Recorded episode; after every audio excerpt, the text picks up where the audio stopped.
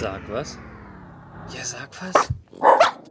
Hallo und herzlich willkommen wieder einmal zu Sag was Geek Talk Episode 218. Hallo Matze. Hallo Peppi. Wie ihr hören könnt, wieder mal remote. Das liegt nicht daran, dass wir uns nicht mehr mögen oder dass wir so Corona verseucht sind, sondern es ist einfach logistisch gerade ein bisschen einfacher für uns. Ich wollte gerade sagen, mein, unser Anspruch ist ja eigentlich, dass man es nicht so richtig hört mit dem Remote. Ich arbeite dran, dass es von Mal zu Mal besser wird, aber ich glaube, wir sind auf einem gut hörbaren Level. Und heute allerdings irgendwie, ich weiß nicht, was bei dir ist, aber irgendwie morgen ist Feiertag. Wir nehmen heute ja Mittwoch auf. Ist irgendwie, die Woche ist voll mit Terminen. Ich will nicht mich nicht beschweren, dass sie zu stressig ist, aber es ist irgendwie so schon eine gute Schlagzahl irgendwie. Ja, man muss ja immer schauen, dass man zwischendrin so einen Slot findet, wo es dann für uns beide passt. Ja. Was ist denn dein Highlight in dieser Episode?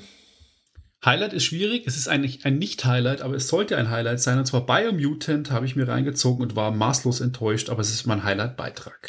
Und ich habe ein Fest der Gastauftritte, weil das bei mir einfach immer so ist. Eine ganz alte Serie, ganz uninteressant, aber es sind einfach so viele Gaststars mit dabei, dass mir da das Herz aufgeht, weil ich mag das immer, wenn jemand vorbeiläuft, den ich kenne aus irgendwas anderem. Ach, magst du so Cameo-Auftritte? Ja, das sind gar nicht so wirklich Cameos, sondern die spielen einfach irgendwelche Rollen, aber es sind halt Leute, Schauspieler, die man schon mal irgendwo gesehen hat, die jetzt aber nicht so überall im Fernsehen sind. Also es ist jetzt nicht, dass da Hollywood Größe XY ist, aber du wirst es nachher hören, wer da so alles mitspielt und wirst da bestimmt einige Namen davon kennen. Aber zuerst schauen wir uns mal deine Enttäuschung an. Richtig, und zwar, ich habe mich sehr lange auf dieses Spiel gefreut, und zwar Biomutant. Ein Spiel, das 2017 schon äh, auf der Gamescom, glaube ich, gezeigt worden ist und schon damals echt cool war, weil es ein bisschen ausgesehen hat wie eine Mischung aus Zelda und Witcher und wirklich richtig coolen Spielen. Und äh, mit einem, äh, ich sag jetzt mal, Katzen, Dachs, Hamster-mäßigen Hauptcharakter, der so eine coole Augenklappe hatte und ein Schwert, also süß, aber irgendwie auch cool ausgesehen hat, mit einer schönen bunten Spielwelt und äh, Gameplay, Kampfsystem so ein bisschen wie Zelda und ähm, äh, ja, auch so, so Rätsel lösen und eine, eine schöne Spielwelt und eine tolle Atmosphäre, ein bisschen asiatisch angehaucht. Und dann ist das Spiel in der Versenkung verschwunden. Es hätte eigentlich 2019, glaube ich, schon auf den Markt kommen sollen.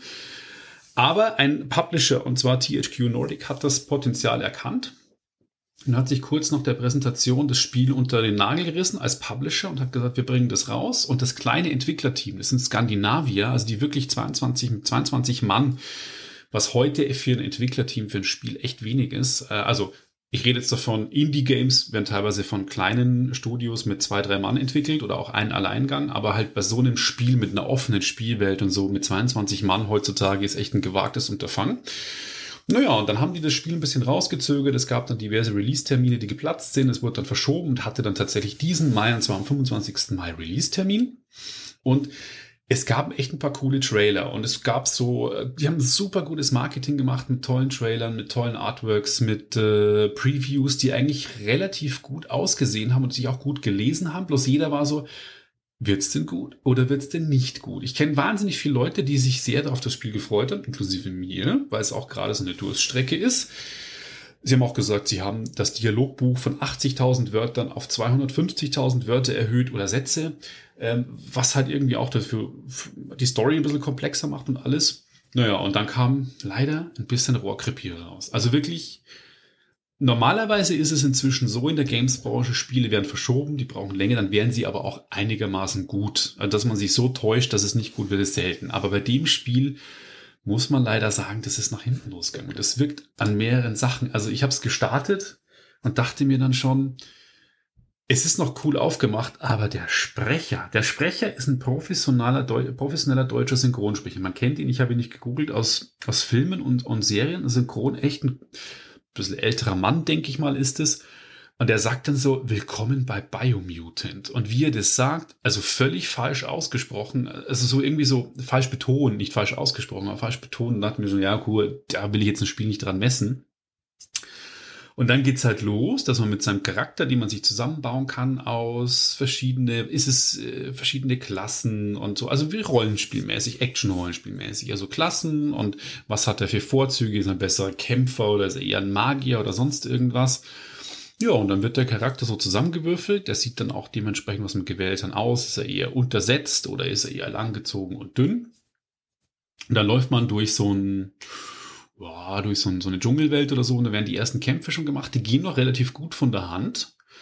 Und das Ganze spielt in einer postapokalyptischen Welt. Und da muss ich leider auch sagen, die Story ist echt so ein bisschen, ja, die hätte ich auch schreiben können. Also es geht um ein, eine Welt, die zerstört worden ist von einem Konzern, der ähnlich wie äh, diverse Ölkonzerne, die es jetzt gibt, heißen. Ähm, nicht Exxon, sondern Texagon oder so heißt der. Keine Ahnung, eine Mixung aus Texago und äh, äh, Exxon.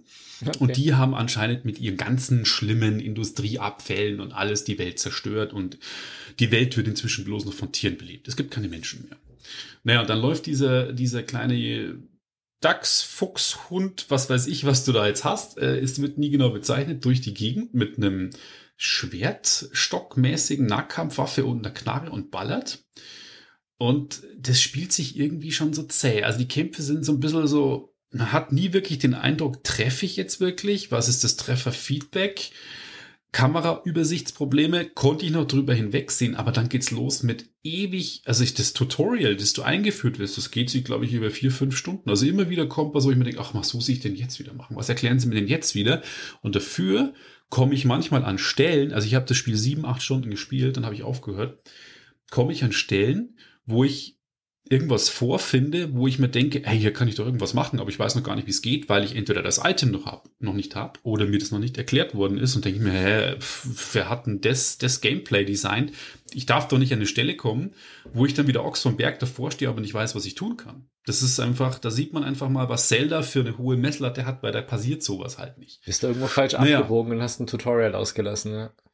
Ja, aber dann, dann dürfte ich halt da gar nicht hinkommen. Also müssten sie halt dann auch so, so wirklich, äh, ja. Naja, und dann kommst du auch in so äh, Gebiete, die biologisch verseucht sind, die radioaktiv verseucht sind oder so. Und da brauchst du entweder einen speziellen Anzug dafür, das findest du, oder du kriegst irgendwie so eine Art Maschine, das heißt, ähm, so einen Kampfroboter, der irgendwie auch cool ist. dann stapfst du mit so einem Kampfroboter, den steigst du ein durch die Gegend und ballerst dann mit Raketen und so auf die Gegner und steigst auf die auch drauf und so. Das macht schon irgendwie Bock. Und es sieht auch echt gut aus. Aber wenn man sich denkt, boah, krass, 4, 22 Leute haben so eine Open World mit so einer Grafik und in den Trailern hat es geil ausgesehen, auch so standbildmäßig oder auch in Bewegung, wenn die Sonne untergeht, die Sonne aufgeht und die Schatten sich bewegen und auch Regen einsetzt. Top gemacht. Unreal Engine, alles toll aber irgendwie wahnsinnig zäh und dann, dann musst du dich für einen, einen Clan anschließen. Du kannst dich dann entscheiden, wem möchte ich mich anschließen. Das ist alles dann so ein bisschen asiatisch angehaucht, was ich ja prinzipiell auch cool finde, dass du quasi so ein bisschen so asiatische Kung-Fu-Panda mit Mythologie hast. Das sieht sowieso aus ein bisschen wie Kung-Fu Panda. Tatsächlich, Kung Fu Panda. Tatsächlich der Trailer, den ich gesehen habe, ja, das, äh, Kung Fu Panda würde ich sofort unterschreiben. Ja. Jo, und ähm, dann schließt du dich diesen Clan an und dann geht's los. Sie haben sich natürlich, weil es ein kleines Studio ist und auch nicht so ein großer Publisher mit THQ, haben sie sich die, die Synchronisierung der Tiere gespart. Das heißt, die Tiere sprechen ein, im Menü wird's Kauderwelsch äh, bezeichnet. Das heißt, die haben so eine Fantasiesprache, die labern vor sich hin und dann kommt der Übersetzer danach und übersetzt dir quasi, was der gerade im Kauderwelsch gesagt hat. Natürlich kannst du alles wegklicken, du kannst alles ja. mit A immer weiterspringen. Es nervt trotzdem aber tierisch, dass du da sitzt und immer weiterklicken musst und immer dieses Gelaber und Kauderwelsch, dann kommt die Übersetzung und vor allem, die labern manchmal auch Scheiß. Und, sorry, jetzt habe ich mich gerade eingerantet dann kommt noch am allerbesten der Sprecher, der kommentiert, was du so machst. Das heißt, in einem Kampf, wenn du quasi einen Elektroschock austeilst, wenn du eine Waffe Elektroschock hast, oh, das bitzelt aber groß. Oh Oder oh wenn du getroffen wirst, oh, das hat aber wehgetan. Äh, und da denkst du dir halt echt, ey, und auch manchmal so, du läufst über eine grüne Wiese und das heißt, grüne Wiesen, die die, die Offenbarung der Natur. Also wirklich solche, solche Sprüche, die du in einem Glückskeks in Asien erwarten würdest und in einem kleinen billigen China im bisschen in München auch, wo du dir denkst, ey, wir, ja, das Dialogbuch kann ich dir auch von 80.000 auf 250.000 Sätze erweitern, wenn ich so einen Stuss reinschreibe. Und Und dann irgendwann, nach fünf Stunden, habe ich im Menü gefunden, du kannst die Frequenz des Kauderwelsch und auch des Erzählers runtersetzen. Und dachte mir, okay, aber selbst dann hat mich noch genervt. Und dann war es für mich irgendwann der Ofen aus und mir dachte, Leute, es ist wirklich so schade. Ich habe dem Spiel eine Chance gegeben. Also wirklich sieben, acht Stunden. Aber auch die Missionen, du kannst dich verzetteln. Du hast eine Hauptmission, es ist irgendwie so ein Baum des Lebens, bla bla bla, der irgendwie diesen Wurzeln, acht Gebiete auf der ganzen Welt, die sind irgendwie die Wurzeln, die musst du befreien von irgendwelchen Endgegnern. Dann kannst du dich in Nebenmissionen verzetteln. Die Nebenmissionen sind immer das gleiche. Das heißt, lauf von A nach B, hol irgendwie 15 Teile für deinen Roboter, damit der stärker wird. Such irgendwie fünf Teile für deinen Anzug, damit du Biogas ähm, widerstehen kannst und das war alles Fahrt. Also ich bin dann immer rumgelaufen und dann irgendwann haben wir gedacht, ach, jetzt könntest du mal wieder eine Hauptmission machen. Da habe ich den Endgegner besiegt, den ersten. Und also da muss ich jetzt auf Deutsch wirklich sagen, der geht mir am Arsch vorbei, weil du wirst dann wirklich eingesaugt von dem und ausgekackt. Sorry, dass ich das jetzt mal so drastisch sage, aber da dachte ich mir auch so, ey Leute, was ist los? Und ähm, da musst du den von innen besiegen und ach, der Kampf, das war irgendwie wenig dynamisch, nicht wirklich cool und ja, ich habe es dann am Tag des Releases, weil ich hatte das Glück, ich habe das Spiel, es hätte am 25., das war der Dienstag vergangene Woche, ich habe vom Samstag vorher schon bekommen, habe also quasi das Pfingstwochenende schon anzocken können, wo das Wetter eh so nicht gut war und habe es dann am Tag des Releases mit wenig Verlust gleich über eBay wieder verkaufen können, aber die Ratings waren auch teilweise echt die Maniac, also oder die M-Games, meine Lieblingszeitung, hat 88 gegeben, wo ich mich heute noch frage, wie konnte das passieren, dass man 88 im Spiel gibt?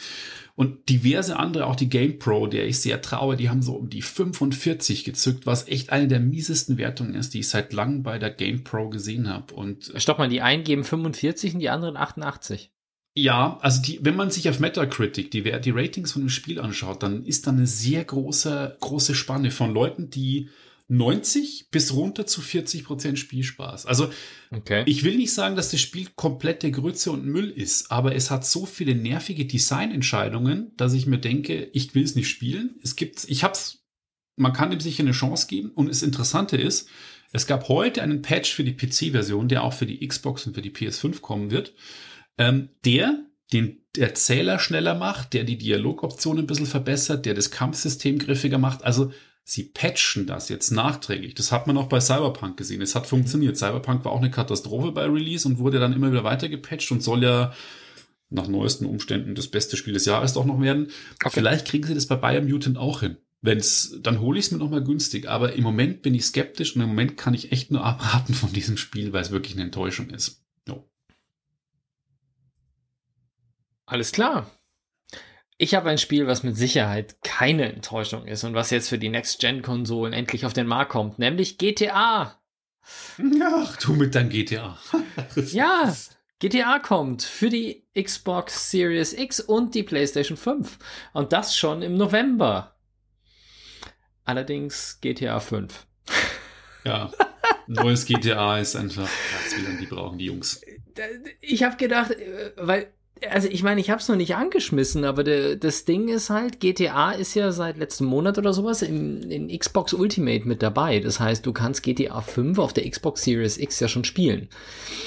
Aber anscheinend bringen sie jetzt noch mal eine spezielle Xbox-Version und oder halt Next Gen für Xbox Series und für PlayStation 5 raus wo das Spiel dann nochmal irgendwie, keine Ahnung, aufgemöbelt ist, angepasst ist. Ich weiß nicht, was da, was die da machen, weil die Grafik werden sie ja nicht unbedingt optimieren für die neuen Konsolen, oder?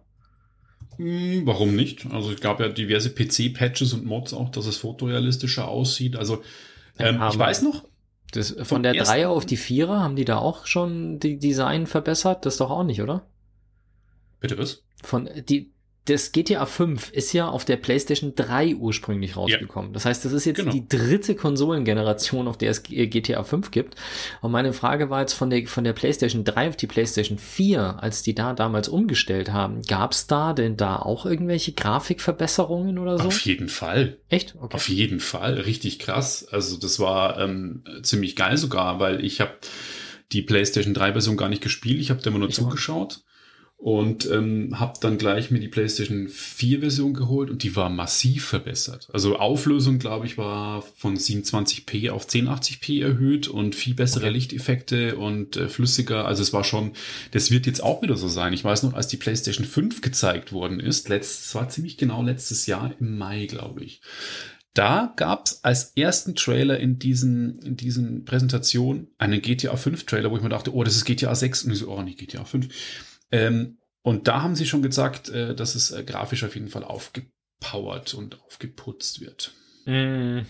Okay, das heißt, wir können uns da dann wirklich tatsächlich auch darauf freuen, dass es besser ausschaut und die Variante, die es jetzt aktuell gibt, ist halt noch die Qualität der letzten Generation. Also was jetzt im Boah. Game Pass drin ist zum Beispiel. Das ist also die Version, die quasi für die Play die es auf der PlayStation 4 auch gab und jetzt kommt dann eventuell eine, was weiß ich, 4K-Version mit Raytracing und was weiß ich raus. Also genau, wie du sagst, ich denke mal, dass die, die, die Auflösung erhöht wird und dass auch Raytracing-Effekte drin sind und wird mich, also ich verstehe es irgendwo, das Spiel ist ja, wenn man sich die Verkaufszahlen an, ist es immer noch das erfolgreichste Spiel teilweise überhaupt, wird immer noch wie bekloppt gekauft, gespielt, ohne Ende, obwohl es 2013 auf den Markt kam, im September, glaube ich. Mhm. Krass. Also wirklich krass und mei, die ja. machen so viel Geld mit dem Spiel. Es hat wahnsinnig viel gekostet. Warum sollen Dominierte jahrelang die Verkaufscharts, also war jahrelang in den Top 100 irgendwie oder sogar sehr weit vorne mit dabei, ne, mit Top 100 meistverkauften Spiele. Und ähm, unabhängig von den Spielen sind natürlich auch diese ganzen Ingame Purchases mit den Shark Cards, wo du halt Ingame Währung kaufen kannst, sind, glaube ich, auch ein essentieller Bestandteil des ähm, Einkommens des Studios unterdessen. Ja, das stimmt. Ja, es ist einfach, also GTA ist da einfach eine andere Liga irgendwie, weil es ist so lange auf dem Markt, es ist so ein altes Spiel, aber sie liefern immer noch neuen Content nach und es wird immer noch so krass gespielt? Ich glaube nicht. Also es gibt alte Spiele, die immer noch eine Fangemeinde haben und die die spielen, aber ich glaube, so viel wie in GTA wirklich passiert, passiert in keinem anderen Spiel über die da. Ja, das würde ich jetzt so nicht sagen, weil wenn du dir World of Warcraft anschaut, wo ja. Aber da äh, gehen doch die Spielerzahlen schon auch ganz schön zurück im Vergleich zu den oder? Naja, ich glaube schon, dass World of Warcraft schon, schon noch weiterhin, also was den Umsatz betrifft und die Community und vor allem die, die Versorgung an neuen Inhalten, Grafikmods und so ist World of Warcraft sicher auch in der gleichen Liga. Okay. Hätte ich jetzt nicht geschätzt, aber okay, gut. Naja, wie dem auch sei.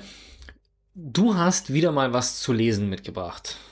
Richtig, ähm, das ist außergewöhnlich, dass ich jetzt öfters mal tatsächlich Bücher bespreche in der letzten Ausgabe von Vince Ebert. Diesmal ein Buch, ähm, was ich äh, geschenkt bekommen habe zum Geburtstag und faszinierend finde, weil ich, ähm, als ich noch für den National Geographic Podcast auch verantwortlich war, hatten wir das Thema Arktis. Und äh, da gab es, als wir den Podcast rausgebracht haben, gerade den Start der Mosaik-Expedition. Das war eine Expedition zum Nordpol, wo das deutsche Schiff, die Polarstern, quasi von Tromso in Norwegen nach Norden gefahren ist und sich dort hat einfrieren lassen an einer Eisscholle und den sogenannten Nordpol-Eisdrift ausgenutzt hat. Das heißt, mhm. das Schiff wird durch das Eis, das durch über das Meer geschoben wird, irgendwo hingeschoben. Das ist, wussten die auch nicht genau, wo sie denn rauskommen werden. Und diesen Drift hat vor 130 Jahren ein, ein anderer Polarforscher nachgewiesen. Das hat ihm keiner geglaubt. Und er hat quasi mit einem Holzschiff, das muss man sich geben, mit einem Holzschiff und zwölf Mann die wussten nicht, ob sie lebend zurückkommen. Sie haben, glaube ich, viele Trockenfrüchte mitgenommen. Kartoffeln wussten sie damals noch nicht wirklich, aber trotzdem hat sie die Trockenfrucht vor dem Skorbut geschützt. Sie haben gelernt quasi von den Inuit auf Grönland, wie man quasi im Eis überlebt. Und die haben quasi aufgrund von Beobachtungen von alten Polarexpeditionen, wo Teile an, angedriftet worden sind, rausgefunden und gefolgert, hier muss ein Drift stattfinden, weil wie kann von einem Schiff, das woanders gestrandet ist, die Ölanzüge irgendwo anders rauskommen. Naja, und die haben das vor 126 oder 130 Jahren gemacht. Und die deutsche Expedition, also eine internationale Expedition, aber sie ist quasi hauptsächlich von Deutschland organisiert. Ähm, die haben das nochmal gemacht. Und das Buch heißt Eingefroren äh, am Nordpol, das Logbuch von der Polarstern. Und zwar Markus Rex, das ist der Expeditionsleiter, der hat dieses Buch geschrieben, beziehungsweise seine Aufzeichnungen, die er innerhalb diesem Zeitraum äh, aufgezeichnet hat, zu Buch gebracht. Und ich finde es super spannend. Ich bin zur Hälfte jetzt durch und er beginnt eben am 20. September 2019, als die Arktis-Expedition startet und beschreibt eben dann, wie sie quasi über die verschiedenen äh, Beringsee etc., die ganzen Seen dort in, in die Arktis nach oben kommen und dann die perfekte Eisscholle finden. Und das ist schon schwierig. Und wenn man das Buch so liest, dann kommt einem auch so ein bisschen in den Sinn, dass es vielleicht echt wirklich zu spät sein könnte, unsere Erde noch zu retten, weil äh, er beschreibt halt schon wirklich, er bereist seit Jahrzehnten die, die Arktis und die Antarktis und sagt halt einfach von Bildern, die er teilweise per Foto, Fotoapparat selbst gemacht hat, von Fjorden, wo Gletscher noch damals waren, die heute nicht mehr da sind. Und er sagt auch, dass teilweise die Beringsee und diverse andere Seen, ich habe sie nicht alle im Kopf, eisfrei sind, wo der 130 Jahre zuvor in der Expeditionsaufzeichnung beschrieben hat, hier war festes Packeis, hier konnte man nicht durch und sie konnten teilweise durch eisfreie Gebiete zum gleichen Zeitpunkt fahren. Mhm. Und da denkt man sich halt schon, hm, schwierig. Und sie hatten auch wahnsinnige Schwierigkeiten, eine Scholle zu finden, deren Eis dick genug war, dass sie überhaupt dort andocken konnten und sich einfrieren lassen konnten. Und es ist auch immer wieder aufgebrochen. Also es ist nicht mehr so, das Eis ist nicht mehr so fest, wie es früher war. Das ist so nicht ein Jahreseis, der beschreibt auch die verschiedenen Stati des Eises, dass es zwei- oder mehrjähriges Eis gibt. Das gibt's jetzt nicht mehr so. Und einerseits bedrückend, andererseits Buch aber auch ähm, faszinierend, was er so beschreibt, wie sie zum letzten Mal dann die Sonne gesehen haben, als dann die Polarnacht anfängt, die so lange andauert. Ähm, auch die Besuche der Eisbären, was man echt, was ich nie gedacht hätte, wie krass gefährlich das ist, aber wie sie das auch beschreiben, wie sie versucht haben, ihr quasi ihre Eisscholle abzusichern mit Stolperdraht, die dann quasi Flare-Raketen auslösen, damit die so einen lauten Bums machen und Licht, damit die Bären abhauen, wie sich die dran gewöhnt haben. Und das ist schon super spannend geschrieben, auch wie das Leben an Bord ist, wenn du so ein hundertköpfiges Expeditionsteam mit 20 Nationen hast, wie die Logistik ist, wie, wie sie quasi Versorgungsschiffe bekommen, wie Helikopter kommen, teilweise aber auch über Wochen niemanden anderes gesehen haben. Und wenn du die Fotos siehst, es ist wirklich absolut finster auf dieser Scholle. Nur, logisch, es gibt ja kein Licht außer dem Mond oder die Sterne vielleicht, aber ansonsten ist ja wirklich für einen gewissen Zeitraum keine Sonne zu sehen über lange und wie er das alles beschreibt, wie sie das machen und äh, auch wie gekocht wird, wie sie sich ernähren, wie ihnen dann der Salat natürlich ausgeht, weil der nicht mehr frisch ist irgendwann. Faszinierend mit dem Hinblick, dass das vor 130 Jahren schon mal jemand gemacht hat. Mit der Technik, die wir heute haben. Mit Wärmebildkameras, von der US Navy, die die Bären überwachen sollte, die mal gleich nach der zweiten Woche ausgefallen ist.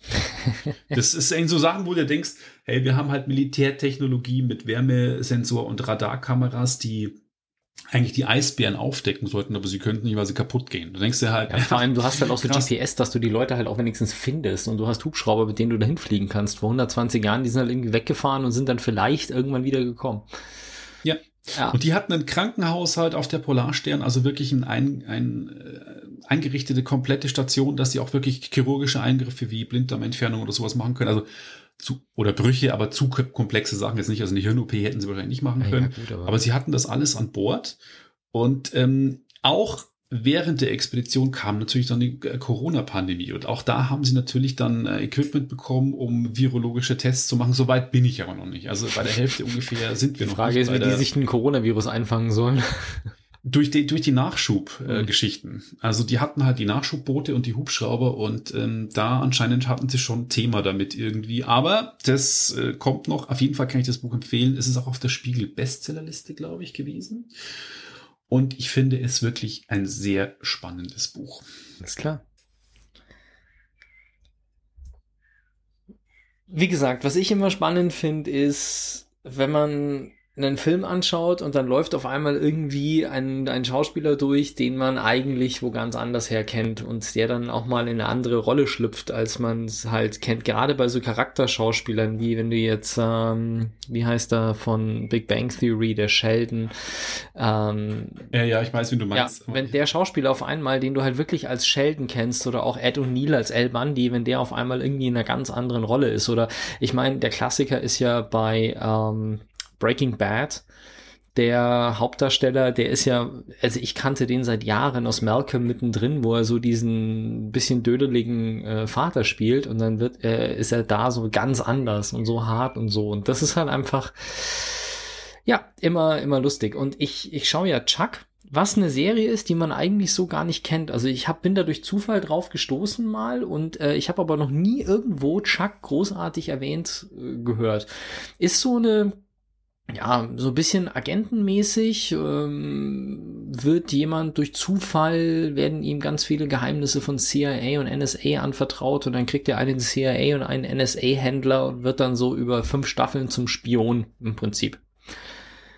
Und die Serie ist jetzt produktionstechnisch eigentlich nichts Gravierendes. Also die Special Effects, die paar, die drin sind, sind fürchterlich und es ist jetzt auch nichts, was man sagt, was zumindest bei uns irgendwie großartig gehypt worden wäre. Aber das ist schon in den ersten Staffeln so und ab der dritten oder vierten Staffel nimmt es echt irgendwie überhand, weil da sind halt dann, da spielen dann Leute mit, wie zum Beispiel, das sind jetzt nicht alle. Ich habe euch in den Show Notes äh, einen Artikel verlinkt, wo mal so um die 20 aufgezählt werden. Aber mit dabei zum Beispiel in einer gar nicht so zu vernachlässigenden Rolle. Und das sind jetzt nur Leute, die, die mir aufgefallen sind. Timothy Dalton, ein James Bond, Hauch des Todes, mhm. genau. Mhm. Linda Hamilton, die mhm. spielt in Terminator. den Terminator-Filmen die Sarah Connor. Die spielt mit und zwar ähm, auch jetzt über, über zwei Staffeln oder sowas. Dann Gastauftritte in so einzelnen Episoden von Dolph Lundgren. Ach, krass. Kennt man auch, oder? Hier ja. Action-Schauspieler aus den 90ern. Nicole Ritchie, äh, Paris Hiltons äh, ex-beste Freundin. Dann, jetzt bin ich gespannt, ob du den kennst, Robert Englund. Ja, Robert Englund war ähm, der Freddy Nightmare on Elm Street Typ, genau, oder? Das war mhm. der Schauspieler, der Freddy Krueger gespielt hat. Dann Bo mhm. Derek als sie selbst. Äh, jetzt in Staffel 4 oder Staffel 5, glaube ich, ist jetzt Carrie Ann Moss mit dazugekommen. Ach, war es aus Matrix? Ja, die Trinity aus Matrix, genau. Dann ähm, in der dritten Staffel oder in der zweiten Staffel hat Chevy Chase mal ein bisschen mitgespielt. Äh, Gary Cole, das ist auch so ein, das muss ich selber mal schnell nachschauen. Gary Cole ist, ja, der, der spielt verschiedenste, verschiedenste Nebenrollen immer mal wieder. Ist jetzt ein Schauspieler, den, dessen Gesicht man kennt, aber den Namen vielleicht nicht. Aber dann, äh, wer auch einmal mitgespielt hat, ist äh, Michael Clark Duncan. Ein mhm. kein unbekannter Schauspieler. Das ist dieser riesengroße Schwarze, der bei The Green Mile zum Beispiel die, die Hauptrolle gespielt hat mit äh, Tom Hanks und auch bei ähm, Two and a Half Men dann irgendwann mal einen Nachbarn gespielt hat, eine Zeit lang. Bei Daredevil spielt er den äh, Kingpin. Sowas in der Richtung. Bei Armageddon, das jüngste Gericht, war er, glaube ich, einer der Astronauten. Sowas. Also, und wie gesagt, das ist jetzt nur ein Teil der Leute, die ich kenne. Es ist halt zum Beispiel eine der, also die Hauptrollen werden da gespielt von Zachary Levi. Das ist der, der jetzt bei Shazam mitgespielt hat. Ja, ich gucke gerade nämlich, weil ich kenne den. Ähm, dann äh, Yvonne Stachowski, die spielt bei, das ist jetzt nicht so die bekannte Schauspielerin, die spielt bei äh, Handmaid's Tale mit. Spielt sie die ah. Frau. Da ist sie die, die blonde Frau von dem einen der. Stimmt. Ja, genau. Also die, die, die Herren quasi. Ähm, nicht die, die Handmaid, sondern die, die Herren. Die, mhm. Das ist Simon Stachowski. Ähm, Adam Baldwin. Mhm. Und dann ist es halt so, dass ich glaube, Adam Baldwin hat ja in Firefly mitgespielt. Und dann waren jetzt eben auch einige Gastauftritte wohl von anderen Firefly-Schauspielern. Das Problem ist, dass ich Firefly ähm, nicht, nicht gesehen habe. Ähm, ist ja absoluter Kult. Ich habe ja, mal kurz reingeguckt, aber ist absoluter Kult. Gerade gestern oder vorgestern habe ich mir eine Episode angeschaut und da war tatsächlich der ähm, Schauspieler äh, Danny Pudi, der bei Community den Abed spielt. Äh, bei Community hat ja auch Chevy Chase mitgespielt und ähm, Danny Pudi hatte, gest hatte einen Gastauftritt in Staffel 5, Episode 4 oder Episode 5 und ähm, dann ist auch, also er hat da ein paar Worte mehr gesagt und auf einmal ist auch Yv äh, Yvette Nicole Brown, die auch mit ihm bei Community gespielt hat, äh, hatte dann auch noch einen kleinen Gastauftritt, so nebenbei, einfach nur so einmal kurz ins Bild geschaut und was gesagt. Und solche Sachen, das ist halt einfach, ähm, Sowas finde ich halt einfach lustig, weil da siehst du so, ey, ja, cool, Danny Pudi hier, cooler Typ und so und spielt dann und dann geht er weg und auf einmal äh, hast du dann noch eine von den Schauspielerinnen aus Community. Und so ist es wohl eben, ein Teil des Firefly Casts spielt mit, ein Teil des äh, Community Casts hatte jetzt einen Gastauftritt und das auch in einer Episode und sowas macht solche Serien, finde ich, immer noch mal so ein bisschen lustiger. Aber das du hast ja jetzt schon öfters, als wir uns gesehen haben, von der Serie Chuck erzählt und irgendwie, ich hatte, ich habe den Namen mal gehört, aber so richtig auf dem Schirm hatte ich die Serie auch null. Die ist ja auch, wie ich gerade sehe, ähm, von 2007 bis 2012 gelaufen. Ja. Und jetzt auf Amazon und äh, das, äh, erzähl mal kurz noch mal mehr, weil vielleicht schaue ich also, mir das mal an. Ist das eher Die erste Comedy Episode ist im Prinzip, es gibt den Intersect und der Intersect ist quasi ein Computersystem, wo Informationen in Bildern gespeichert werden. Und Chuck kriegt halt von einem alten Bekannten äh, diesen Intersect per E-Mail geschickt und dann flashen halt irgendwie tausende von Bildern vor seinen Augen und dadurch werden diese ganzen Infos in sein Gehirn gespeichert. Und immer wenn er jetzt ähm, so bestimmte Sachen sieht, also er sieht zum Beispiel einen Verbrecher, dann flasht's bei ihm und er sieht auf einmal vor seinem inneren geistigen Auge diese ganzen Informationen zu dieser Person ablaufen. Mhm. Und das ist eigentlich ein System, was entwickelt worden ist, um es den Spionen vor Ort, den Agenten einzusetzen, dass die damit operativ tätig sein können. Aber der Intersect wurde zerstört und die einzige Kopie wurde quasi in Chuck implantiert. Und er ist halt so der Nerd, der im Elektronikmarkt bei Moore arbeitet mit seinem Freund der da auch arbeitet. Die sind halt beide so Loser, die irgendwie erst von aus Harvard rausgeflogen und ist jetzt eben hier eigentlich ein super intelligenter Typ, der aber halt an dieser äh, Nerd-Herd, äh, äh also so IT-Helpdesk im Buymore feststeckt. Und dann kommt halt auf einmal das und dann kommt auf einmal eben seine CIA-Händlerin und sein NSA-Händler, äh, die dann auf ihn aufpassen und mit denen er dann zusammen auf Missionen geht. Und für ihn ist das natürlich alles ganz neu. Die sind halt Hardcore Agenten, die halt immer menschlicher werden. Und er ist halt der, der Nerd, der Unbeholfene, der halt dann immer professioneller wird. Und das ist, ich finde, es ist eine sehr, sehr schöne Dynamik. Und ich muss tatsächlich sagen, das ist es manchmal ein bisschen plump. Aber ich muss tatsächlich sagen, dass ich, ähm, es ist eine über fünf Staffeln sich entwickelnde Liebesgeschichte, die ich tatsächlich sehr ergreifend finde. Also es ist, wie gesagt, es hat immer mal wieder ein bisschen Witz mit drin. Es ist manchmal ein bisschen, geht's ins Unrealistische, klar. Aber ich finde gerade diese, diese Dynamiken, die sich da entwickeln, gerade was so die zwischenmenschlichen Beziehungen angeht, finde ich, das äh, ist ein sehr schönes, bisschen leichteres, äh, leichte Kost, die aber doch durchaus einen sehr romantischen Einschlag hat über die ganzen Episoden mhm. hinweg. Und das finde ich eben so, so herzerwärmend an dieser Serie, deswegen gucke ich die gerade nochmal. okay, vielleicht gebe ich dem Ganzen mal eine Chance. Klingt auf jeden Fall interessant. Die ersten zwei Staffeln sind von der Bildqualität halt echt mies. Also ja, so richtig mies. Hm, das ist ja, so, gut, ist 2007 ja, gewesen. Genau. Musik. Genau, jetzt habt ihr euch eine musikalische Pause verdient. Und zwar aus München gibt's von den inzwischen 31 Jahre im Business bestehenden Main Concept, das ist wirklich lange, die haben ein neues Album gemacht, das nennt sich 3.0. Ähm, ich finde es, wie es von den Münchnern erwartbar ist, sehr hintergründige, politisch angehauchte Texte. Es geht viel um die Vergangenheit vom Leadrapper David P., den der Peppy und ich ja auch schon mal an einer Buchlesung lustigerweise zuquatschen konnten. Vielleicht erinnerst du dich noch, als wir ja. mal bei einer Buchlesung waren, hat er vorgelesen, da haben wir ziemlich lange mit ihm unterhalten. Und der erzählt in den Texten vom neuen Album auch viel über seine Flucht und äh, Vergangenheit aus Ex-Jugoslawien. Und wir hören uns einen Track an und sind danach wieder zurück.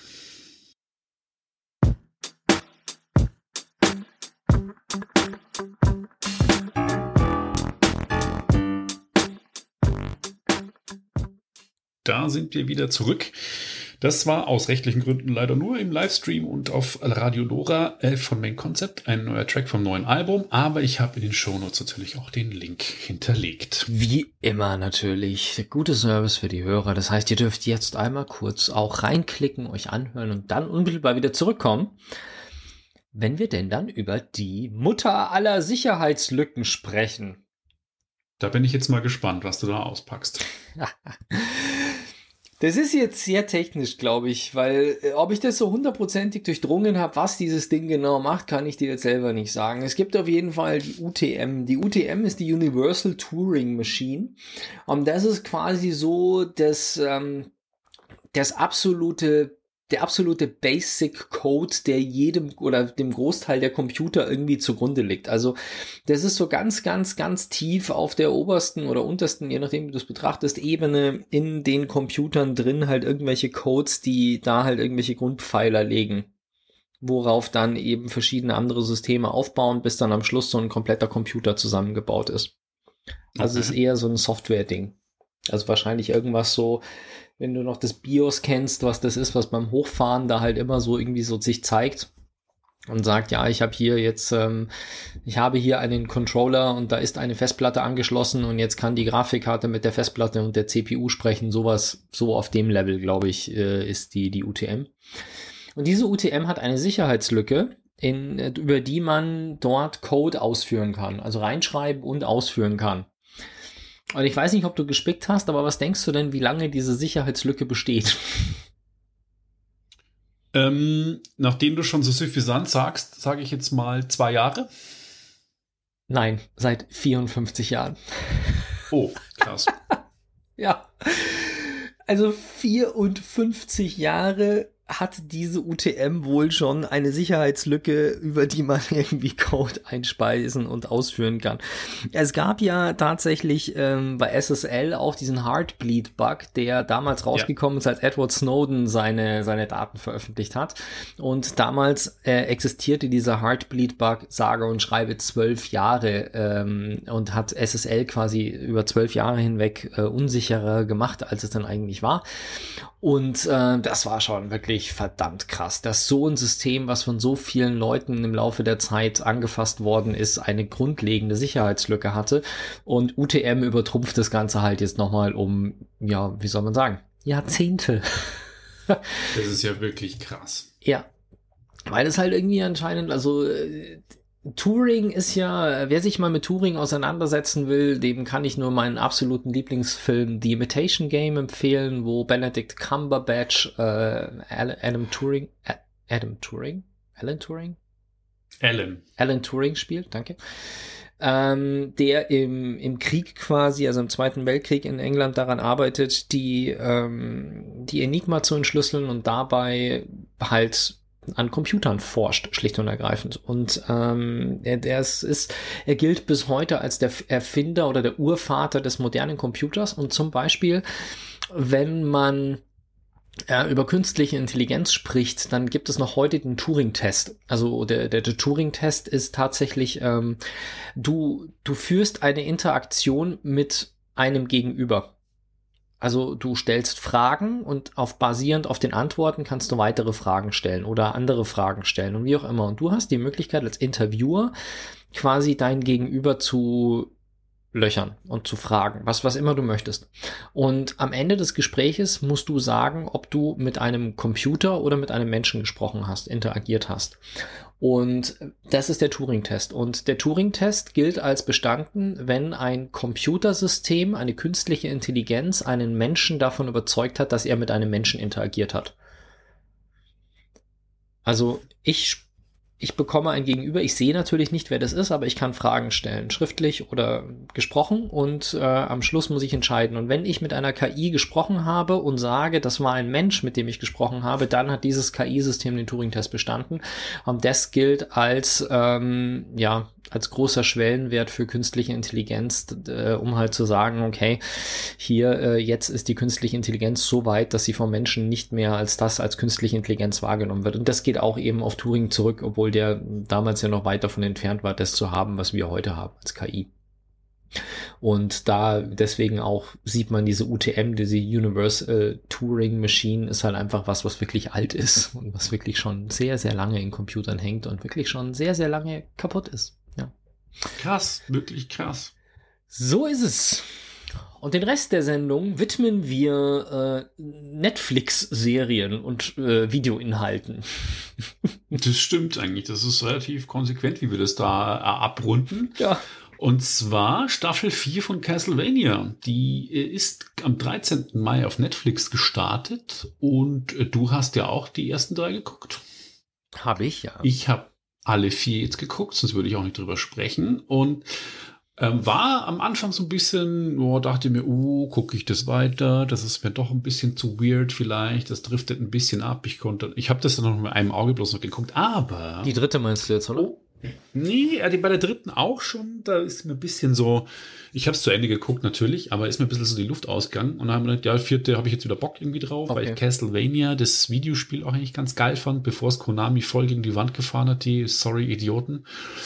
Und ähm, naja, und Staffel 4 kann ich nur sagen, ohne zu spoilern, sollte man auf jeden Fall zu Ende gucken, weil es wird richtig geil und es ist ein richtig cooles Ende und es geht sehr viel um Dracula und es gibt ganz viele Schlachten und äh, Vampire kämpfen gegen Menschen und äh, irgendwelche Monster und es geht ab und Draculas Schloss und überhaupt und wirklich muss ich sagen, an die Drehbuchautoren, Hut ab, habt ihr geil gemacht, weil es endet so, wie es für diese Serie würdig ist, dass man Castlevania als Serie enden lassen muss. Also ich habe mich befriedigt zurückgelehnt, habe mir gedacht, ja genau, so kann ich das akzeptieren, dass es zu Ende geht. Ist ja leider nicht bei jeder Serie heutzutage. So gibt es ja oft auch einen ziemlichen Schmarrn. Okay. Ja, die dritte wie soll ich sagen, die dritte Staffel war dann auf einmal irgendwie so ganz anders als die ersten beiden und die habe ich auch Stimmt. so eher so nebenbei mal mitgeschaut, aber ich würde der vierten auf jeden Fall noch mal eine Chance geben. Das das auf jeden Fall. Du hast gleich noch einen Film geschaut. Den habe ich äh, auch schon gesehen natürlich, Army of the Dead. Ich weiß auch gar nicht, ob ich mir nicht sogar einen Trailer dazu angeschaut habe. Ich kann mir vorstellen, dass ich mir den am Wochenende mal irgendwie reinziehen werde. Also Moment, hast du ihn jetzt schon gesehen? Oder ich habe ihn nicht gesehen. Ich habe einen Trailer gesehen dazu. Also. Okay. Na gut, ähm, ich Army of the Dead äh, habe ich schon im Vorfeld ziemlich viel gehört. Da gab es mit Trailer und ah, krass, Netflix hat den Film gekauft und ich so, pff, ganz ehrlich, aus dem Alter mit Zombie-Filmen bin ich raus. Auch wenn ich Zombie-Spiele noch spiele, ich habe es irgendwie nicht mehr so. Ist für mich immer das Gleiche Zombie-Filme und dann äh, Zack Snyder dachte mir, okay, guter Regisseur, der macht ja auch immer ziemlich krasse Filme, unter anderem 300 und Sin City und vor kurzem ja den Justice League Superheldenfilm. Ja, genau, Justice League. Den ich mir auch angeschaut habe unterdessen. kurzzeitig dachte ich mir Army of the Dead, ach, das ist schon irgendein so Mumpitz irgendwie. Und dann habe ich aber die Ratings auf IMDb gelesen und der lief ja in den USA im Kino und dann eine Woche später lief er dann quasi auf Netflix. Und viele Leute sind auch ins Kino gegangen, um die zu sehen trotz Corona. Und ähm, ich habe mir dann auch mal die zwei Stunden 28, die der Film dauert, gegeben und muss sagen, ich war positiv überrascht irgendwie, weil einen ziemlichen Schmarrn erwartet. Er ist jetzt auch wirklich kein Arthouse-Kino, da brauchen wir jetzt auch mal gar nicht drüber lügen. Also es ist nicht fabelhafte Welt der Amelie oder irgendwie Irreversible oder sonst irgendwas. Ähm, aber er Hast macht du gerade Spaß. Irreversible wirklich als guten Film bezeichnet? Ich habe nicht gesagt, das ist ein guter Film. Das ist Arthouse-Kino. Der zählt okay. ja, der ist, der ist ja in der Spiegel Online, und nicht, nicht Spiegel, ähm, gab es ja mal eine DVD-Filmreihe. Da ist Irreversible einer der Filme. Die haben den ja als große Kunst verkauft. Ich hatte den Namen naja, tatsächlich komplett verdrängt, äh, weil dieser Film so schrecklich war. Mental ja. zu ertragen. Egal, okay, ja. Und Army of the Dead fängt schon wahnsinnig krass, geil, schnell geschnitten an, wie die Charaktere alle vorgestellt werden, die sich durch Zombie-Horden metzeln. Und es wird die Geschichte quasi erzählt, was passiert. Las Vegas wird von einer Zombie-Epidemie überrollt, die durch einen Militärtransport, der gescheitert ist, irgendwie, da kommt ein Zombie raus, der beißt irgendwie alle und komplett Las Vegas wird quasi von Zombies überrannt. Das wird im Intro alles kurz erklärt, ziemlich schnell und ziemlich lustig, mit krassen brutalen Szenen. Also der Film ist definitiv nichts für ähm, weiche Gemüter und er geht ordentlich zur Sache. Und äh, lange Rede, kurzer Sinn, Las Vegas ist ein abgeriegeltes Gebiet, das quasi äh, eine Mauer umgezogen ist und es leben noch viele Ex-Las Vegas-Insassen in sogenannten Lagern um die Stadt rum, die dann evakuiert werden sollen. Und final soll am 4. Juli, am Unabhängigkeitstag der USA, die Stadt Las Vegas mit einer Atomwaffe, einer taktischen Atomwaffe, damit man nicht die komplette Wüste kaputt macht, sondern nur die Stadt mit einer taktischen Atomwaffe platt gemacht werden. Aber In einem Tresor unter der Stadt lagern 200 Millionen Dollar auf dem Las Vegas Strip.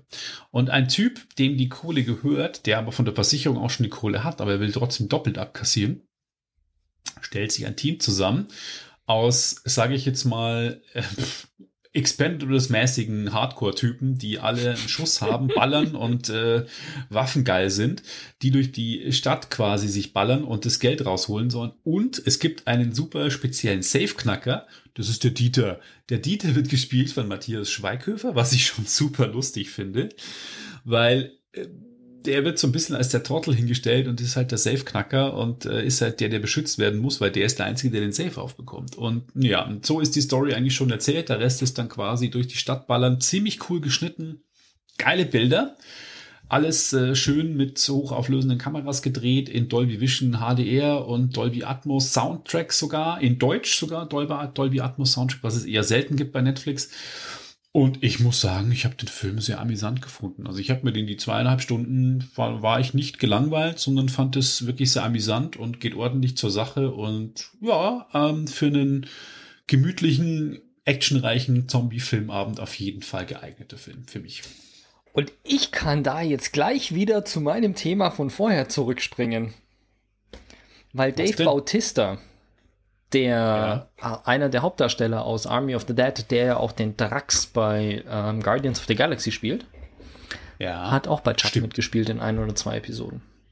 Ist nicht wahr. Ich, ich, also ich wusste, ich kannte ihn natürlich aus ähm, Guardians of the Galaxy als diesen großen, grummeligen Typen. Genau, aber der Grüne mit den ganzen, also so grünlich mit den ganzen Narben, mit den rot aufgeschnittenen. Ja, genau. Der so nicht so der hellste ist, aber dann auf einmal immer so die voll die Philosophiefragen rausballert, ja.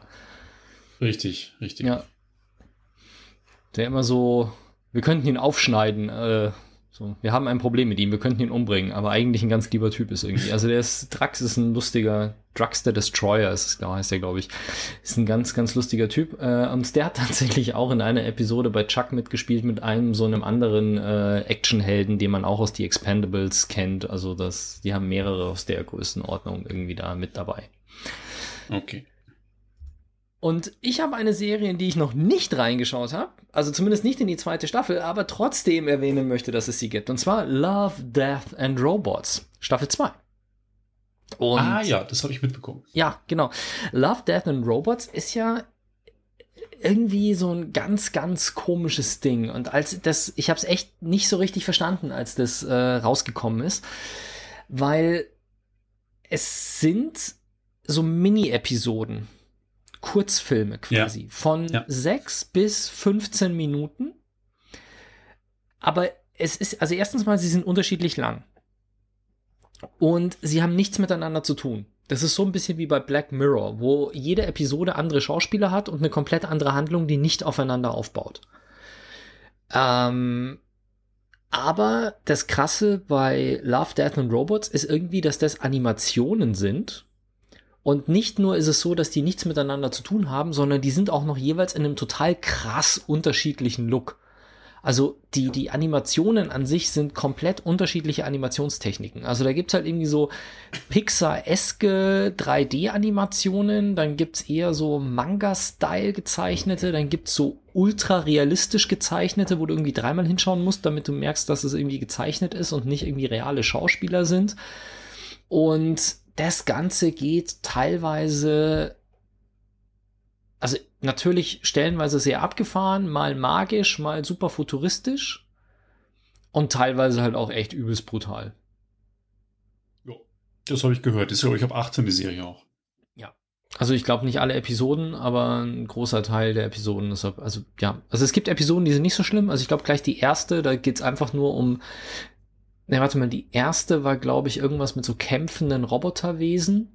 Ähm, und die zweite ist dann, glaube ich, irgendwie drei Roboter, die quasi auf Touristen auf die Erde kommen und ähm, also auf die Erde, als die Menschheit schon ausgestorben ist und dann durch die Ruinen der Städte laufen, die so halb überwuchert sind und dann so, oh ja, also wie so äh, Archäologen halt so ein bisschen so oder so Touristen ebenso, die erzählt bekommen oder halt aus äh, in Anführungszeichen Wikipedia halt rauslesen, wie die Menschen auf diesem Planeten gelebt haben und dann halt irgendwie so, oh hier eine Konservendose, damit haben sie dies und jenes gemacht und ein, Do ein Automat, wo man Cola-Dosen kaufen kann und sowas, das ist äh, ziemlich lustig.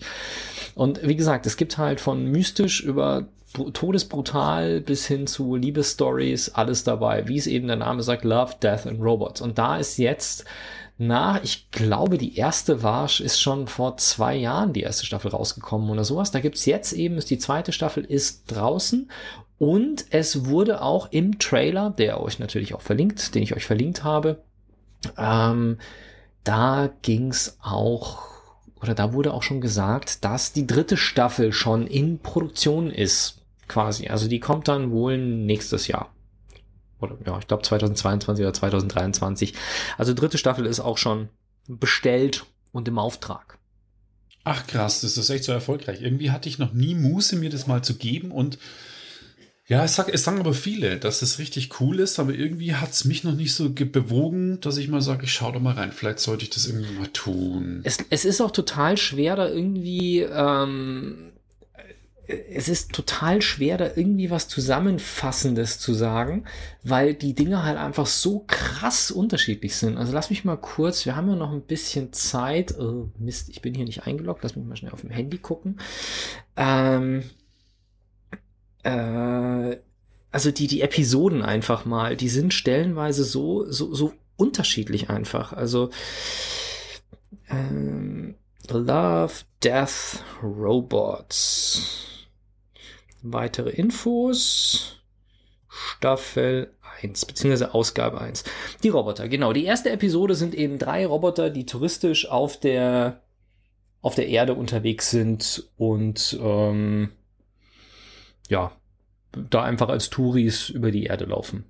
Das zweite heißt Jenseits des äh, Aquila Rifts. Das ist ein ein Raumfahrer, der quasi mit seinem Raumschiff klassische Story mit äh, Kryoschlaf und ist abgekommen und ähm, äh, ist dann auf einmal ganz weit weg und nimmt dann aber auch eine krasse Wendung. Also es ist so Weltraumreise, Raumstationen so in der Richtung.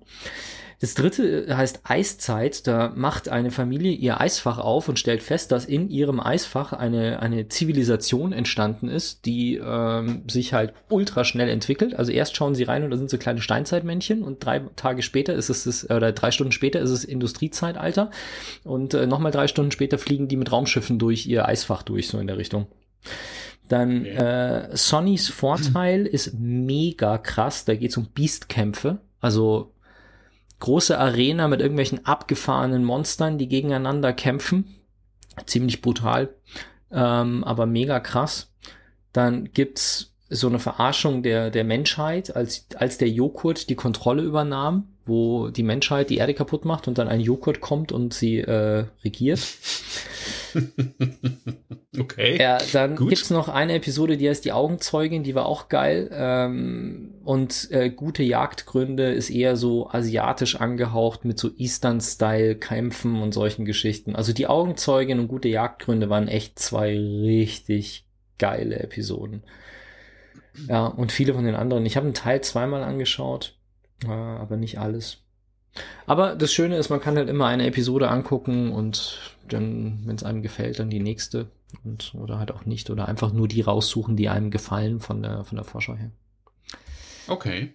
Und damit würde ich sagen, beenden wir diese Episode und äh, ja, hoffen, ihr habt ein schönes verlängertes Wochenende. Jetzt gerade, wenn ihr uns zum Release hört, alle anderen, für die ist das äh, frohen Leichnamswochenende ja schon wieder vorbei. Genau. Und äh, ja, danke für die Aufmerksamkeit. Wir hören uns beim nächsten Mal. Ciao, ciao. Bis denn. Tschüss.